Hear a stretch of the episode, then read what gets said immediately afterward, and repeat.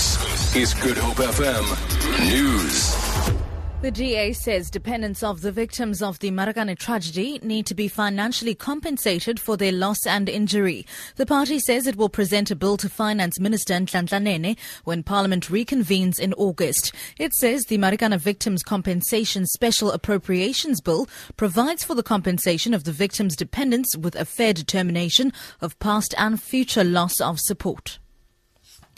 Meanwhile, DA leader Mmusi Maimane has asked all South Africans to unite in solidarity for the victims of the Marikana tragedy by wearing black on the third anniversary of the incident on August the 16th this year.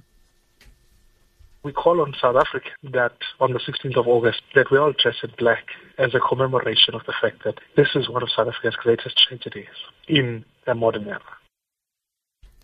Police have opened an inquest docket after eight people died following the collapse of a steel step holder at a tavern in Khayelitsha on the Cape Flats yesterday. Police spokesperson Andre Traut says two of the deceased died on their way to hospital. It is alleged that a staircase fell down and collapsed with the people on it. Six people died on the scene and two were transported to hospital uh, in a private vehicle. This vehicle was involved in an accident and two further fatalities occurred.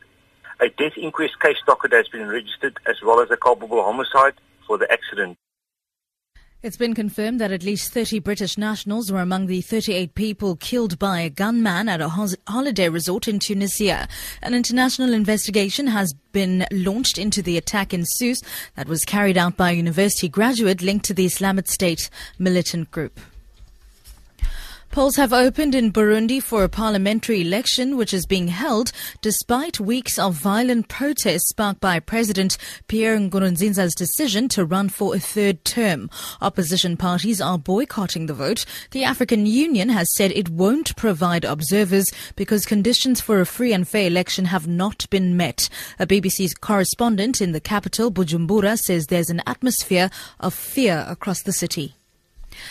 A look now to financial indicators. The rand is trading at Rather, the US dollar is trading at 12 rand 34.